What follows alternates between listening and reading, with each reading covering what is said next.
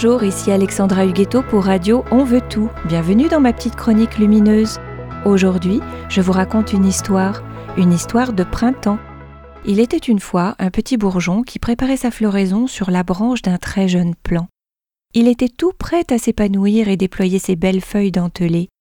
Ce bourgeon était bien content car il était le préféré pour sa promesse d'une couleur éclatante et de feuilles finement ciselées.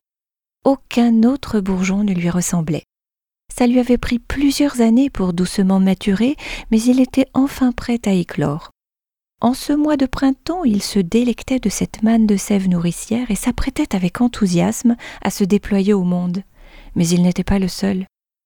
Alors qu'il tâtonnait pour trouver son chemin unique d'éclosion, d'autres bourgeons avaient choisi un modèle plus répandu et prospéré à vive allure.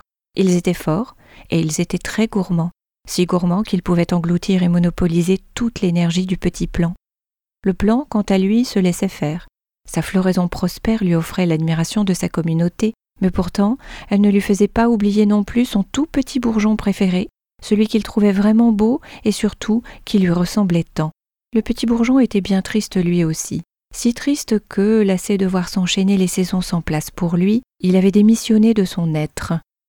Recroquevillé dans sa vaine promesse, il avait créé un nœud bien fibreux tout autour de lui et s'était assoupi. Parfois saisi d'une envie d'éclore plus forte que lui, il envoyait encore un message, mais jamais le message n'était compris. Alors les années passèrent.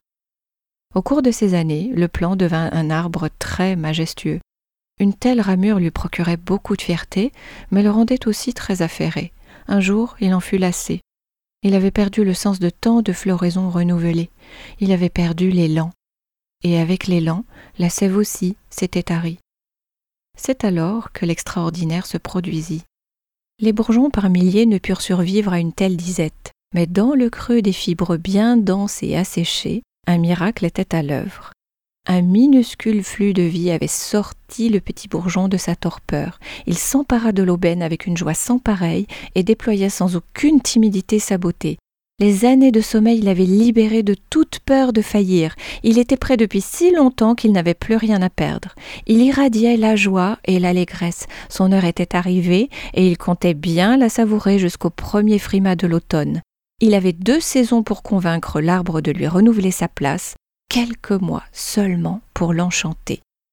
Il s'engagea alors avec sa plus belle ardeur, et l'arbre ne se fit pas prier. À vrai dire, il n'en demandait pas tant et fut bien surpris que cette toute petite pousse en lui déploie une telle énergie pour lui plaire.